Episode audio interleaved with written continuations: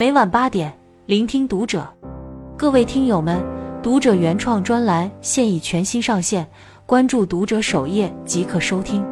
今晚读者君给大家分享的文章来自作者锦离。人生入秋，言寡者贵，体勤者福，心静者顺。半山文集中有一句耐人寻味的话：生活的磨盘很重，你以为它是将你碾碎，其实他是在教会你细腻，并帮你乘上生活的细节，避免你太过粗糙的度过这一生。漫漫人生路上，唯一确定的事就是人生充满不确定性，而生活能治愈的，往往是那些愿意自我精进的人。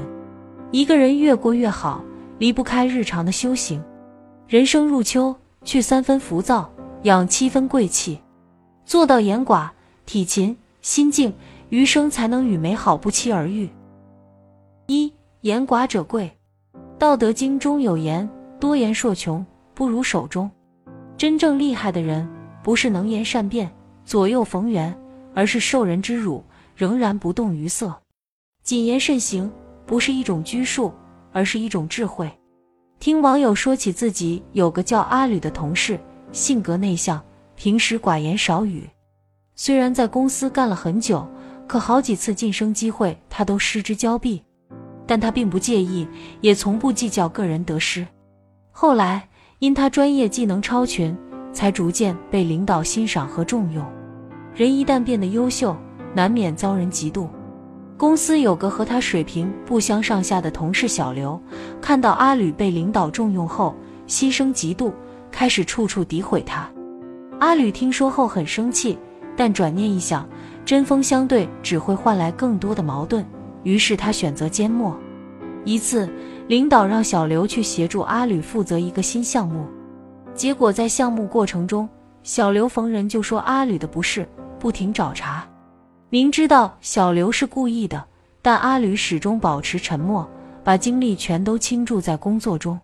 和他关系好的同事劝他找领导反映一下情况，他却说：“说了只能让对方更来劲，我只想做出好的方案给客户。”项目结束后，阿吕的方案让客户很满意，合作方还表示想长期与他合作，阿吕因此得到了更多的工作机会。反观小刘，因处处诋毁他人，同事逐渐远离他，领导也打消了让他升职的念头。古语云：“天不言自高，地不言自厚，人不言自能，水不言自流。”人生如茶，浮沉过后归于安静，只留清香于人间。一个人最高级的修养是谨言慎语，常思己过。说话是本能，管住嘴是修行。生而为人。不争高下，不辩对错，方能掌控人生。二体勤者福。曾国藩在日记中写道：“行不长勤，筋骨常动；一勤天下无难事，一懒人间万事休。”看过这样一个牵动人心的真实故事：浙江东阳的娄德新因视网膜脱落导致失明，身体也愈发虚弱。面对突如其来的变化，他在很长一段时间里经常彻夜难眠，活在无尽的悲痛中。娄德新的妻子为了让他早日振作起来，用一根头绳挂在两人手上，开始带着他跑步。日复一日，年复一年，这一坚持就是三十年。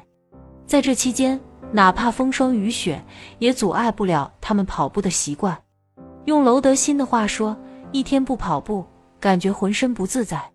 其实刚开始跑步那几年，他没跑几步就气喘吁吁。但有了妻子的陪伴，妻子带着他向前，他才有了永不止步的动力。如今年过七旬的他，从台阶上跑上跑下都毫不费劲。多年坚持不懈的运动，让娄德新的身体素质越来越好，心态开始变得积极乐观，曾经的悲痛也一点点卸了下来。如果说岁月的磨练成就了人生的价值，那健康的身体便是一个人抵御生活最大的资本。听过一句话，一切所谓的负面情绪，经过运动的碾压，都将变得微不足道。那些活得通透、出类拔萃的人，都是站在跑道上，一边治愈疲惫，一边扭转乾坤。管好身体，勤勉自律，则风生水起，百福自己。人生下半场，唯有体勤，身体和灵魂方可为自己掌控，余生之路也会畅行无阻。三心静者顺，人这一生，心静则安，心动则躁。唯有静行、静品，得失看淡，一切才可顺其自然。听过这样一个故事：一位学僧问禅师：“师傅，以我的资质，开悟需要多久？”师傅说：“十年。”学僧有些急不可待。他又问师傅：“如果我加倍苦修呢？”师傅却说：“二十年。”学僧更是疑惑，心里暗暗想：不都说一分辛苦一分财吗？我加倍苦修，竟然还需要更长的时间。于是他又问师傅：如果我通宵达旦，不休不眠呢？师傅淡淡的说：那样你将与开悟再也无缘了。学僧纳闷：为什么？师傅说：当你只想急于看见结果，你就无法静下心来，也就永远得不到结果。人生即是如此。很多人一心想要得到，却总在不断失去。究其根源，不过是持有一颗无法平衡得失的心。人生本就是一半得到，一半失去，得失不过一念之间。世间万事，如果合乎理想，是福气；若难以如愿，则是经验。只有看淡得失，才可守住繁华。人生旅途，修一颗清净之心，任世间浮躁喧嚣。也请独守初心。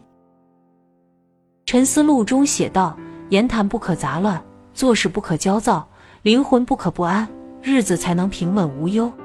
人生如车轮，心境为舵手。一个人的言行举止里，藏着他的生活品质。